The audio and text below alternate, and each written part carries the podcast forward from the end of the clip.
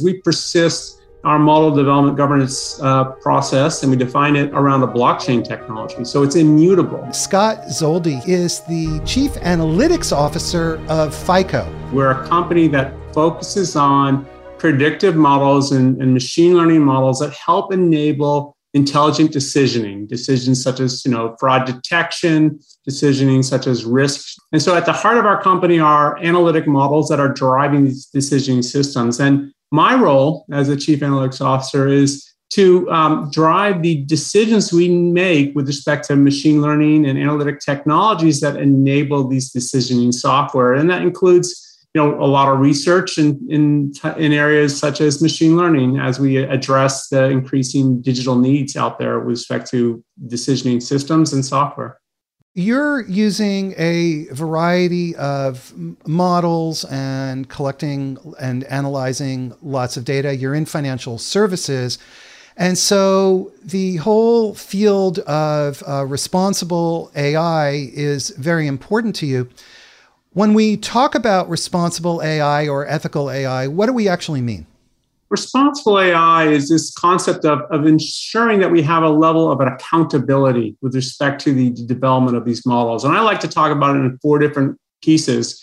Um, the first is robust A I, which is essentially ensuring that we take the time to build models properly. That means understanding the data that we are receiving, ensuring that it's, it's well-balanced and, and not uh, overtly uh, Uh, bias. Um, it, it includes in choosing the right sort of algorithms and doing the, the robustness testing to ensure we build models properly. The second part of this is explainability or interpretability of models. You know, what, what is driving that decision in the model? What has the model learned? And, and is that the right thing that should be driving decisions? Third, for responsible A I would be the ethical A I component. And that is essentially making sure that it is not having a different impact for different types of people or groups of people. And the final piece, which is largely you know, ignored today, um, is this auditable A I. So being able to audit the, the, how the model was developed um, and ensure that it is going to operate as it's intended, as it starts to be used to make decisions about customers. And if you do all that, right, you, you instill a set of processes and accountability around how these models are developed and ensuring that you're monitoring those to ensure that they're staying in check as they're making really important decisions about customers. We have a very early question from Twitter, and this is from Eric Eamon Wood. And he's wondering, to what extent is, is this concept of responsible A I uh, part of your work at FICO? It's really central to my work. Um, in fact, I'm, I'm really pleased. I've, I've, I've authored now twenty patents in this area. So it's a huge focus for, for myself and, and for the entire firm. Um, you know, with the types of models that we make, um, and, and for example, in credit risk, um, we have to be very, very certain around how we develop those models. And we have to have a, you know, a, a set you know, corporately defined standard for how we develop models at FICO and enforce that. And so one of the things that we like to focus on there is emphasizing that these types of models that are impacting customers should not be left to data scientists' artistry, um, but rather, you know, follow a prescribed responsible A I framework. And so the way that works is that we have it, uh, a corporate defined uh modeling, model development governance process, which is adhered to um, with respect to the scientists, where we have the checks and balances, where we monitor that and we record progress along those lines so we can demonstrate not only that we want to be responsible, but, but we are, because we followed this process and we can enhance that process over time. So it's a huge focus for our firm. I think it's going to be a huge focus for, for every firm that is going to be applying A I um, and, and machine learning technologies in, in the digital world in, in the coming years.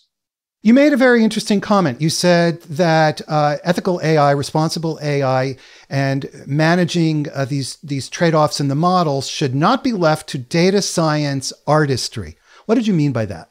Today, what we generally will find is you, you, you know, different data scientists will have different ways they want to solve the problem. Or maybe they went to university and they got trained with a particular type of algorithm that they just really know well and they enjoy and they love.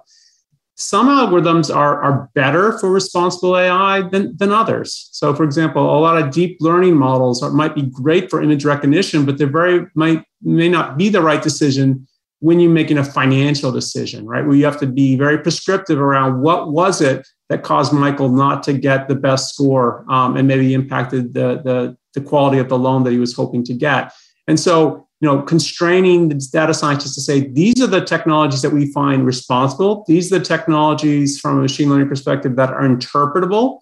Um, and this is how we're going to, you know, build models. Although there might be one hundred and one different ways we can build this model, we're going down these paths. They're corporately sanctioned for these reasons, right? We can revisit that from time to time, but we can't have Sally and, and Bill and, and Frank all building the model differently based on the data scientist that's assigned. It has to be really um, something that is constrained and something that is, you know, continually reviewed in terms of best practices for a particular firm. And you know, that's a big part of responsible A I. Otherwise, you're going to have, you know, one hundred and one different sort of reviews of whether or not you think the model is built responsibly and ethically versus saying this, this is the, this is the process that we use um, and we'll enhance it over time, but we're going to enforce it and ensure that we, we have consistency um, in, in the development of the analytics. To what extent is this data science artistry, as you were describing, the, the norm today relative to the organizational standards approach that you were just talking about? So the artistry, I think, is, is the majority of what's happening in the industry today. Uh, one of the things that I like to talk about, Michael, is, is just getting companies to think about, you know, how are their organizations set up from an analytics perspective, right? Um, Is it a city-state model where, where you have lots of different analytic teams and they, they define their own sort of methodologies? Or do you have, you know, a, a centralized corporate standard? That's pretty rare today, but I think increasingly it'll be more and more common because these concepts of responsible A I are, is actually a, a board level and, and a C-level conversation. It's not, it's not sitting with the data scientists, right? They, the, the individual data scientists will not have the entire purview of how to ensure that their models are responsible.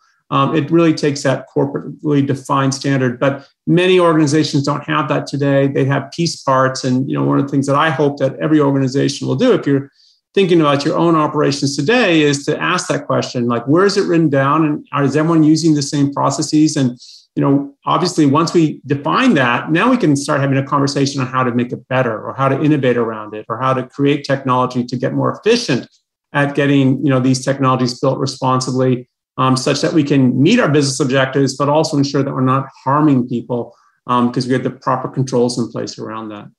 And we have a question directly on this topic, and this is from Wayne Anderson on Twitter. And he says, uh, why have more companies not formalized uh, digital ethics and responsible A I programs at scale? Is it an issue of uh, it's not a priority, or are there larger blockers? So what are the obstacles towards... Uh, to having this approach being more prevalent in the business world? Some of the main blockers is just a lack of visibility around how important this is at the at the board level and the C level. And so I'll give an analogy, right? Um, many organizations today have their, their chief uh, security officers coming to the board meetings and talking about how the, the organization is protected from cybersecurity threat, right? And they'll have regular readouts because the organizations understand that cybersecurity is a tremendous risk to the organization, their operation, um, and, and their reputation. Um, that same thing can be said of, of responsible A I, but we don't have typically, you know, chief analytics officers or heads of analytics teams talking to boards about the relative risks of the A I models and machine learning that they're using in their organizations. And so that is probably the biggest impediment is, is this sort of awareness of the, the, the risks that are being taken on. Um, you know, and, and frankly, we've seen a lot of bad examples out there from very well-known companies. Um, but I think increasingly we're seeing regulation in, increase in terms of what's considered high risk and, and responsible ways of developing models. I think it'll become more front of mind for these organizations. And they may have to then say, well, okay, we, now we start to understand that all this A I hype around the fact, just let the model figure it out is, is, is dangerous, right? We need to make, put the controls in place. Then they can start to ask the questions around how they are properly organized such that analytics doesn't have, let's say, one hundred voices in an organization. It has a single voice, and it's a voice that is really informing that risk profile that the company is taking on with respect to their use of A I. To what extent must data scientists, in your view, have a nuanced understanding of these ethical issues and trade-offs as distinct from the fun- functional success of their models and algorithms?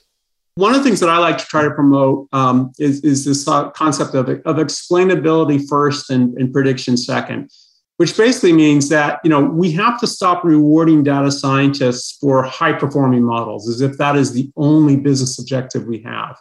Um, because the proper business objective should be that we understand the model, we can interpret it, we know that we're following a responsible A I framework where the models are ethical, um, and we're monitoring those models over time. So we need to broaden the data scientist's perspective so they see the full life cycle of these models, including how decisions get made, um, so that they understand the, gravi- the gravity of the decisions that get made with these models and, and their role in that, right? So, um, because what otherwise what happens is the business owners become calloused because they say, well, the, the model told me so.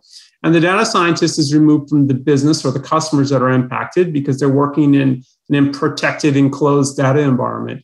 But sharing with them the entire sort of implications of responsible A I and the fact that, you know, that they have a really important role to play in, in ensuring that they're taking these precautions um, to ensure that the models are built ethically and responsibly and robustly such that they can be audited, I think really helps to close this gap.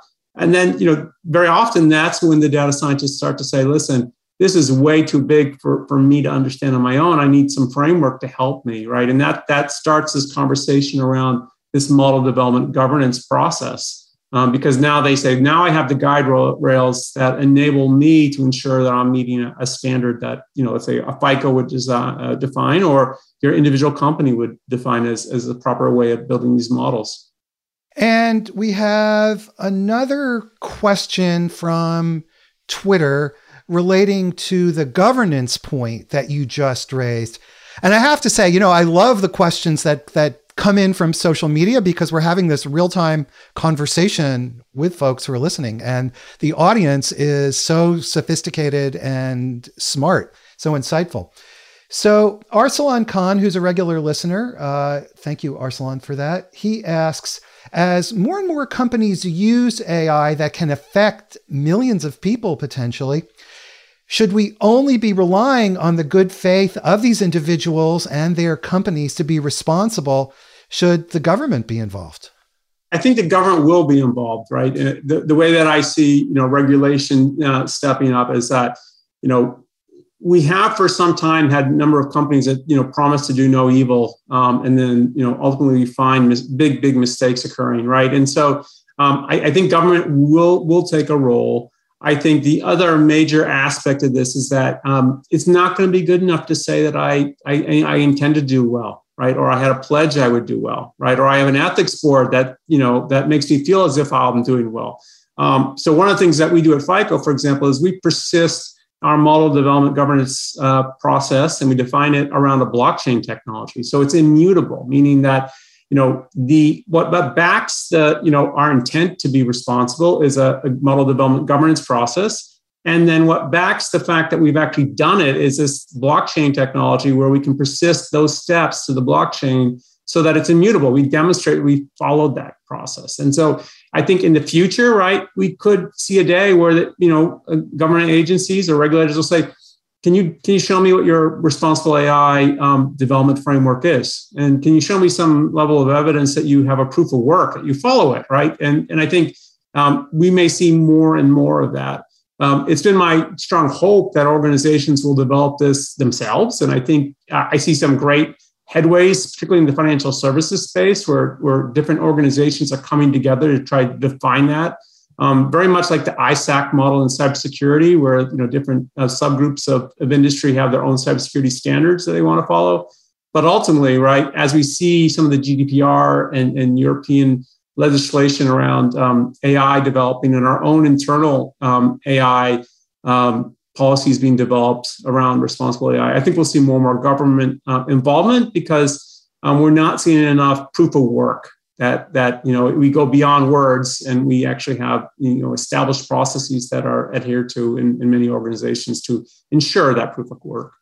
Scott, you just mentioned uh, the use of blockchain to make these uh, responsible A I decisions immutable, as, as you described it. Can you elaborate on that for us a little bit? You know, what, what we have in these governance, um, model development governance frameworks are, you know, what, what, is the, what is the model we're trying to build? What was the data that was used? Who are the scientists that are involved? Um, what are the steps and the requirements that we need to see, let's say, within um, different sprints of a model development process? So very often this is an agile development process for models, right? Um, and we will persist the progress to the blockchain. So if a, a data scientist has gotten the data together, we'll say, okay, who, you know, what does the data look like?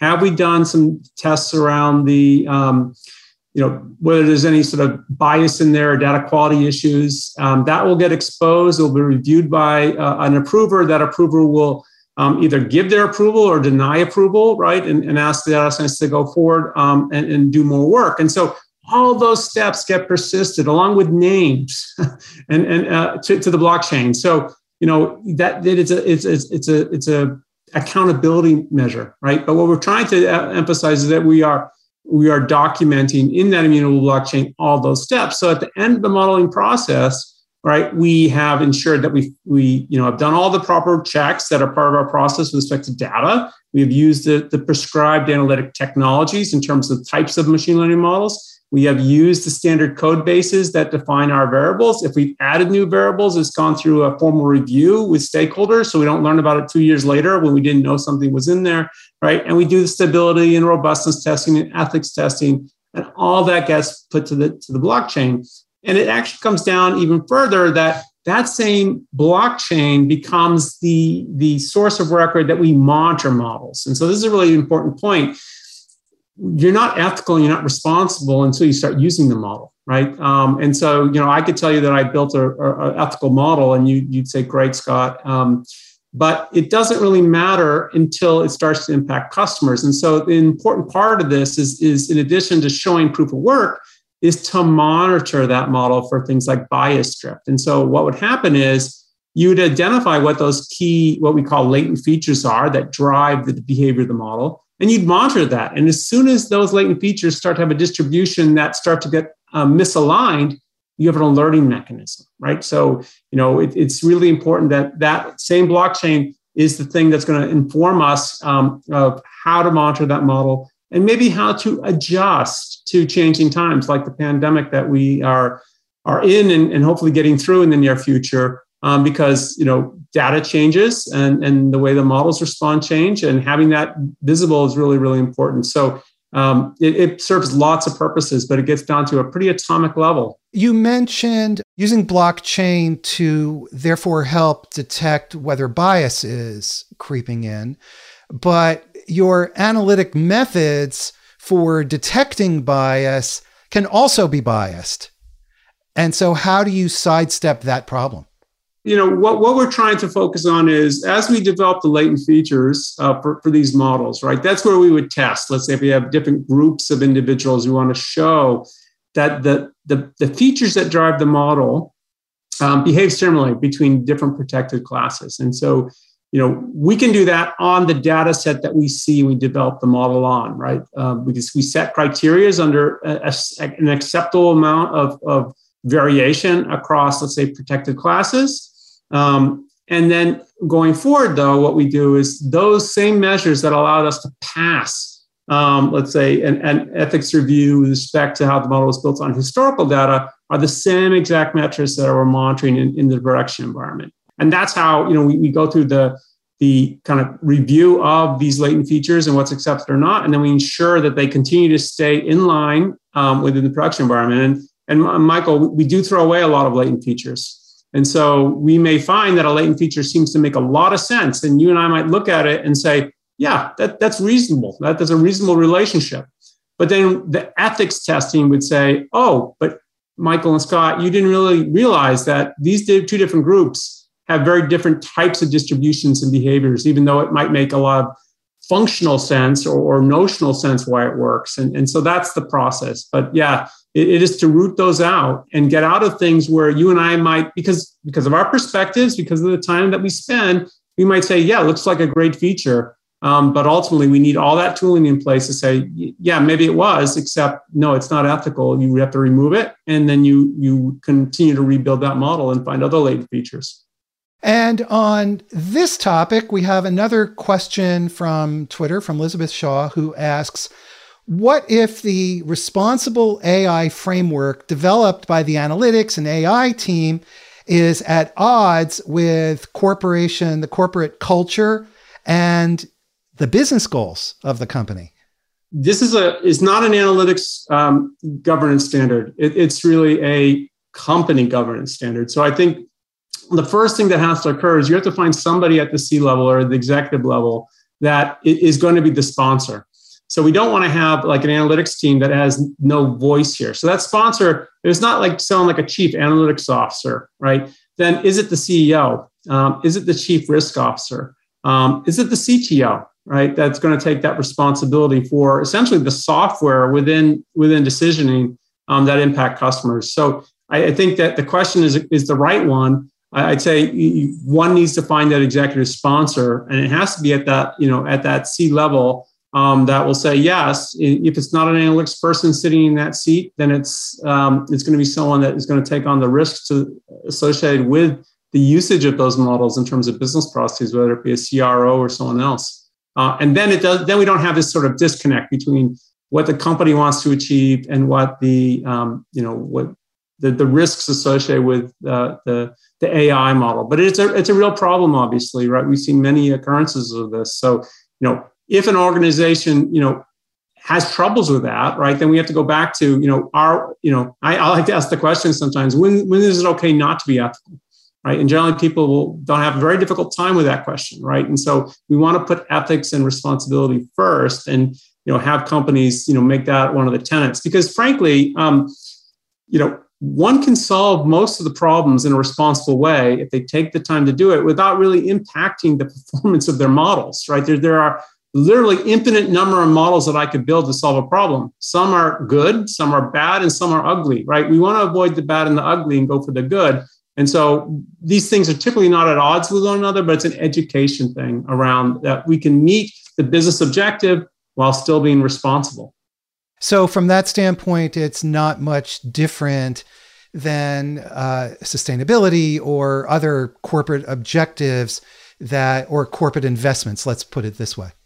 Absolutely. And I think that's the conversation that has to occur. And, and frankly, that's the challenge, right, to the earlier part of our conversation, right? For the last decade, we've been hammered with, you know, A I will solve every problem that you, you you have, Michael. And then, you know, with cloud computing, we'll do it cheaply. And with open source, I don't really need to write the code. And, you know, but we we didn't stop in all that hype cycle and all that energy to actually understand that, you know, right now we're in a period of time where, where A I has to grow up, right? And, and we have to take the same sort of uh, fiscal sort of responsibility for the technologies here. And, and, you know, these ones are, you know, as dangerous as anyone, any technologies that we would use within our businesses, primarily because, you know, the, the biases and instabilities um, are very often hidden unless you really spend time to prescribe how you're going to build it, to expose it to the light of day and to have a conversation about it.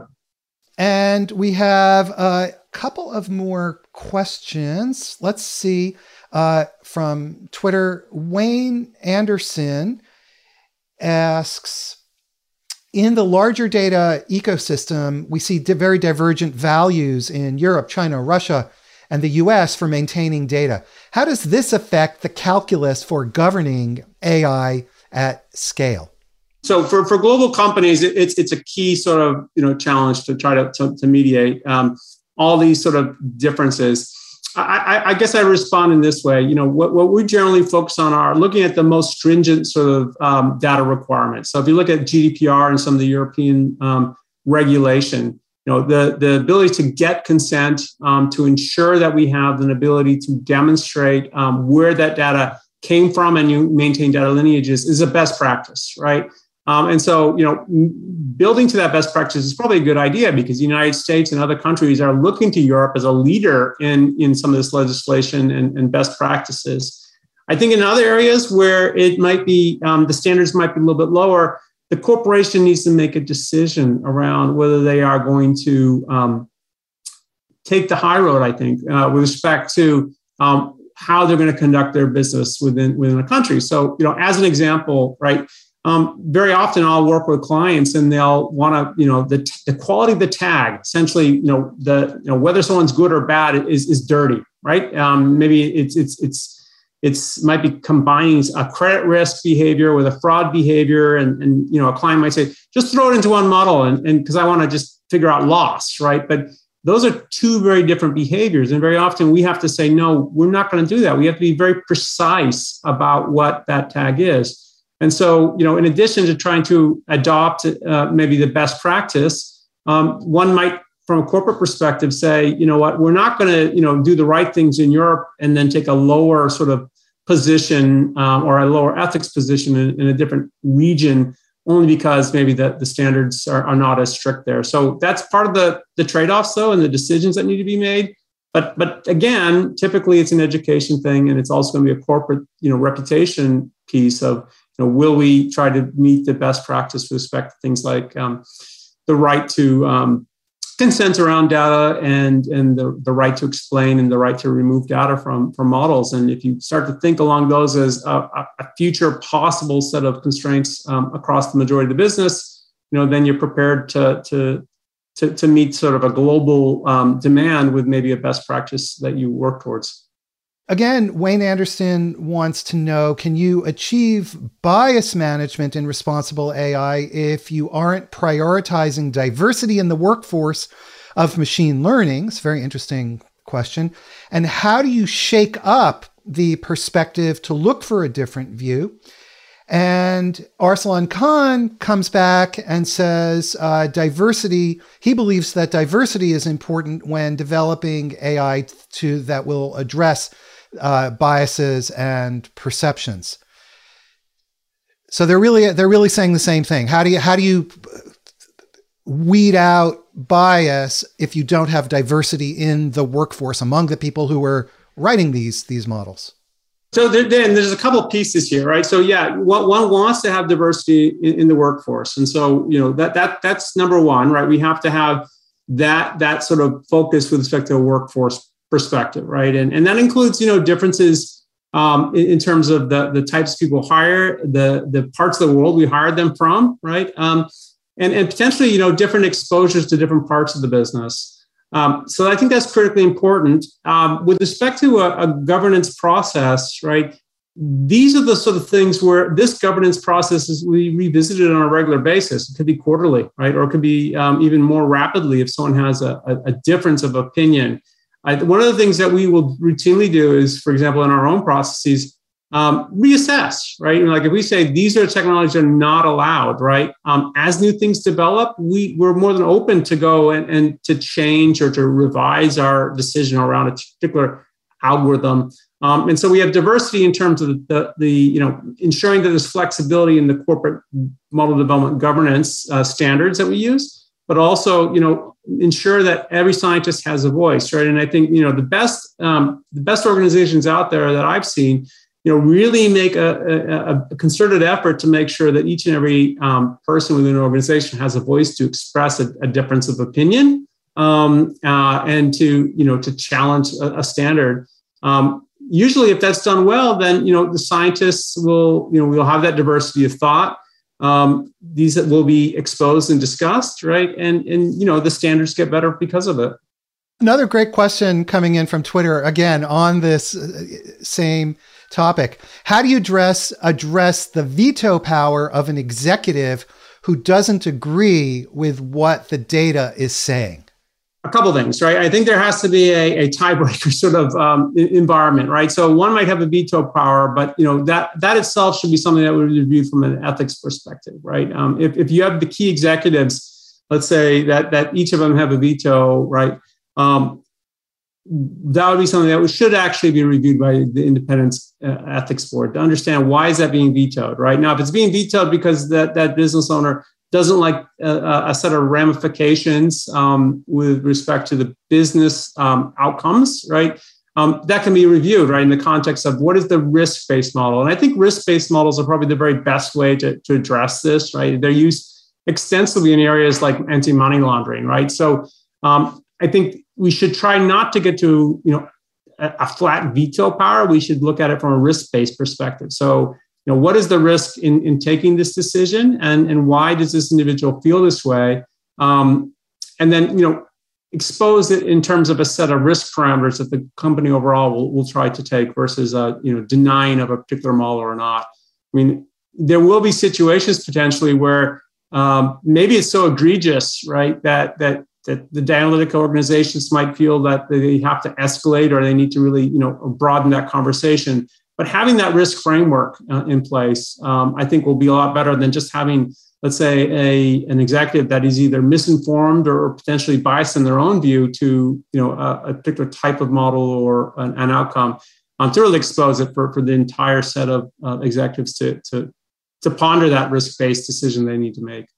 So in summary, then you're depersonalizing these decisions, but that also, doesn't that also require the executive to be willing to submit to the decisions that are made by that process and by that uh, risk committee?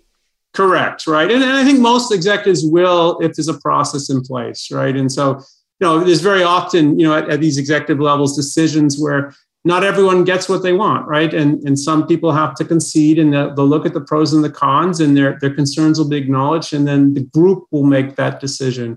Uh, so I think, you know, you know, I think that's one of the things from a corporate accountability perspective, and frank, frankly, uh, an effectively working executive team that they're already used to. It's just now we have to give them the framework so that um, that conversation can be had where, you know, A I and ethics and things like this may not be their core competencies, right? Um, and so you know, we need to help them with the, what are the risks, right? You know, what, what's at stake, right? Most of them won't, won't you know, decide to take down their firewalls because it's expensive, right?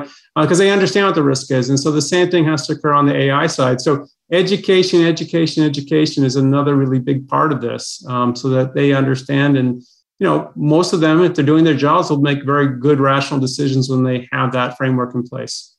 That's a really, really good point, that it, in many respects, it's not too different from recognizing the importance of the firewall, and we don't just simply take it down because we feel like it today, because there's some something that has to be dealt with. We we make a we have a considered decision process to get there.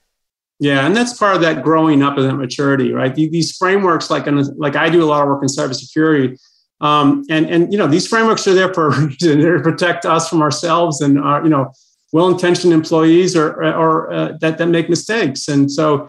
That's the that's the key thing I hope to see develop over the next five years is more of these frameworks in place, right? And I don't think people push against it. I think a lot of people that are perceived as not supporting ethical and responsible A I simply don't understand it or don't understand that they need to pay as close attention to that as they would, let's say, the security posture of the organization.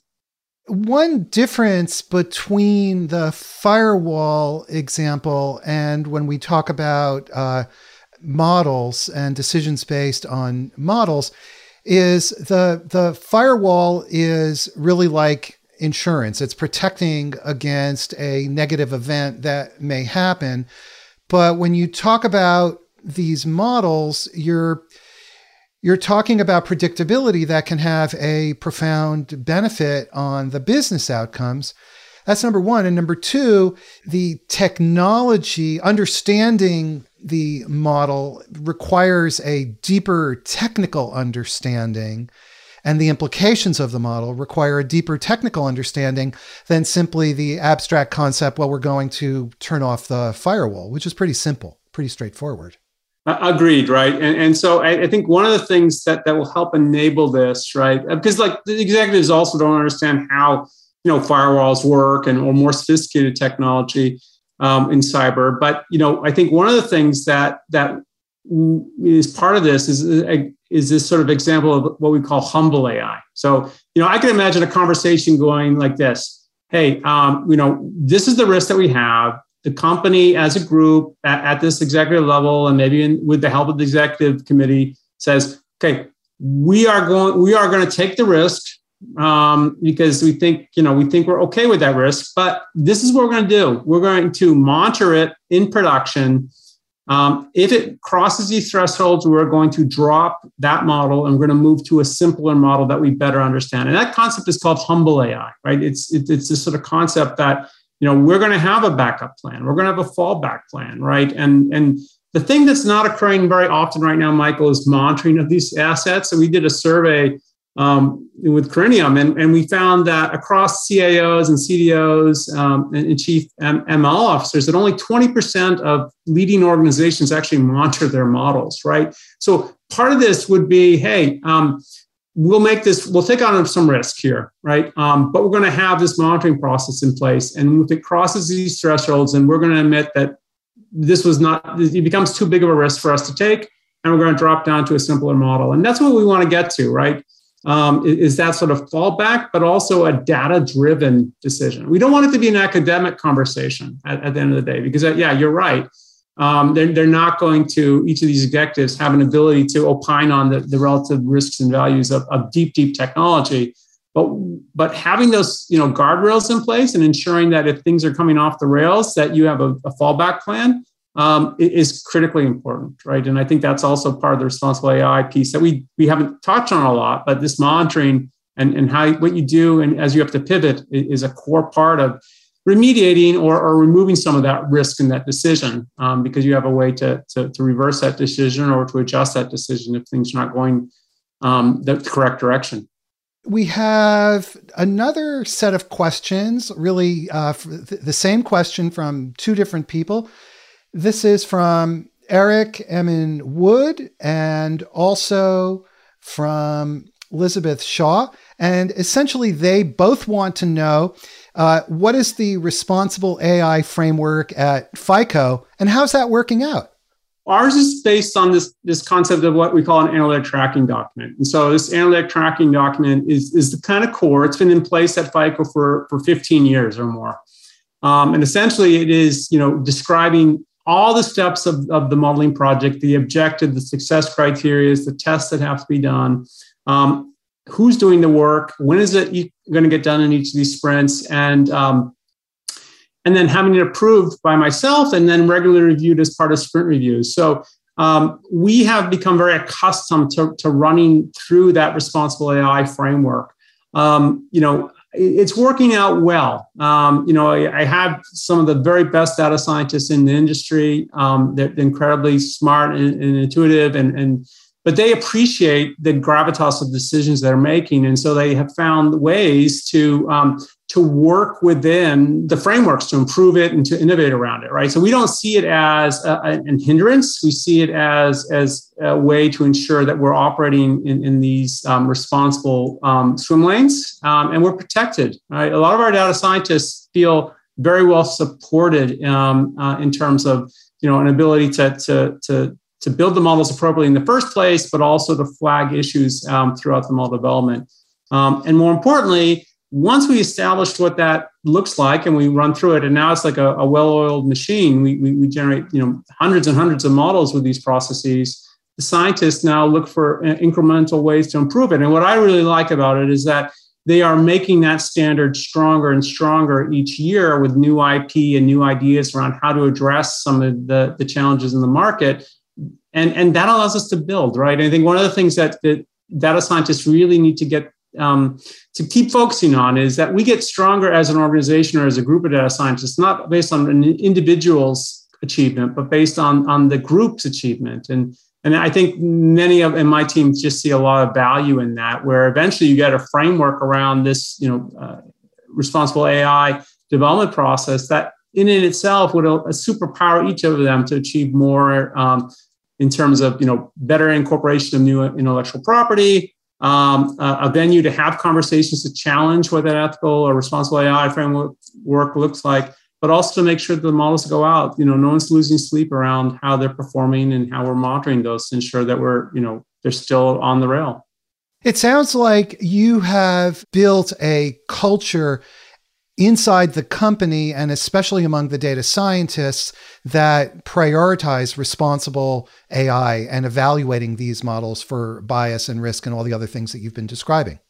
Correct. I mean, one of the things that, you know, even the my my my strongest research scientists, right? They'll they'll they'll basically say, you know, FICO is not a Kaggle competition, right? And and so you know we're we're not impressed with you know small incremental performance um, improvements, right? We we've had enough um, enough time to understand that you know if you see a little little bit of uh, performance improvement, that that's probably not real.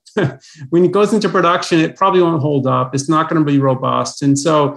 You know, we, we very much have gotten them, um, let's say, off an academic track of, of, you know, performance is key to one where robustness, stability, um, continuity of models um, are, are really, really important. So uh, absolutely right. It's, it's a different culture um, in, in terms of, you know, what, what, what is the success criteria for a model? So going back to what I said earlier, where I say explainability first and, and, and prediction second, right? What are the success criteria, right? Um, and, and, you know, prediction does not have to be the number one. And as soon as you start to adjust that, right, transparency, interpretability, right, um, constraining it to be palatable, ensuring that um, you have controls in place that it can be monitored and you can drop back to a different technology. Those are really, really good success criteria where you're impacting human life, right? Um, saying that you have a particular, you know, Gini coefficient on a model and it's bigger than the one next to it, really doesn't um, help anyone out, right? And you need to ensure that the rest of these pieces are in place. And yeah, sure, we care about performance and we don't usually give up much on performance, but we're not going to do that at the cost of, of potentially doing things irresponsibly with respect to models and, and harming people um, in, in, that, uh, in that vein. So as we finish up, what advice do you have on this whole topic for uh, data scientists? And what advice do you have for business leaders?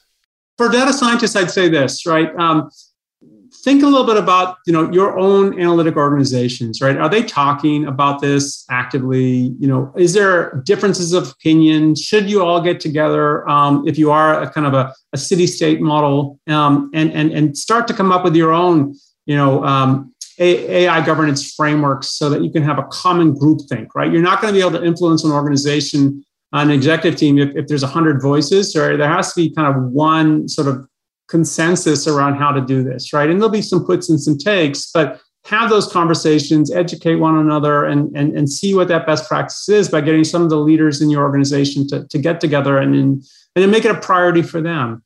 Um, for the business side, right, let's make sure that, that the risks that are associated with A I and machine learning is an active conversation that's occurring at the executive team level and at the board level, right? And then asking the question, what are we doing about it? You know, um, and what, what are those processes? Is it written down, right? I mean, we, we have these things codified in so many other parts of businesses, but not necessarily the machine learning piece. And if those two things occur at the data scientist level from, you know, let's say the ground level, Uh, up uh, and and then at the top level, being aware of the concern and the risks that organizations are increasingly taking with these technologies. Um, my hope would be that they meet in the middle at some point and, and they, you know, more effectively sort of corporately define what that standard looks like, and and and the entire both sides will get what they need in terms of you know ensuring that models are built appropriately and the business functions um, at a relatively low risk while they benefit from machine learning and A I technology.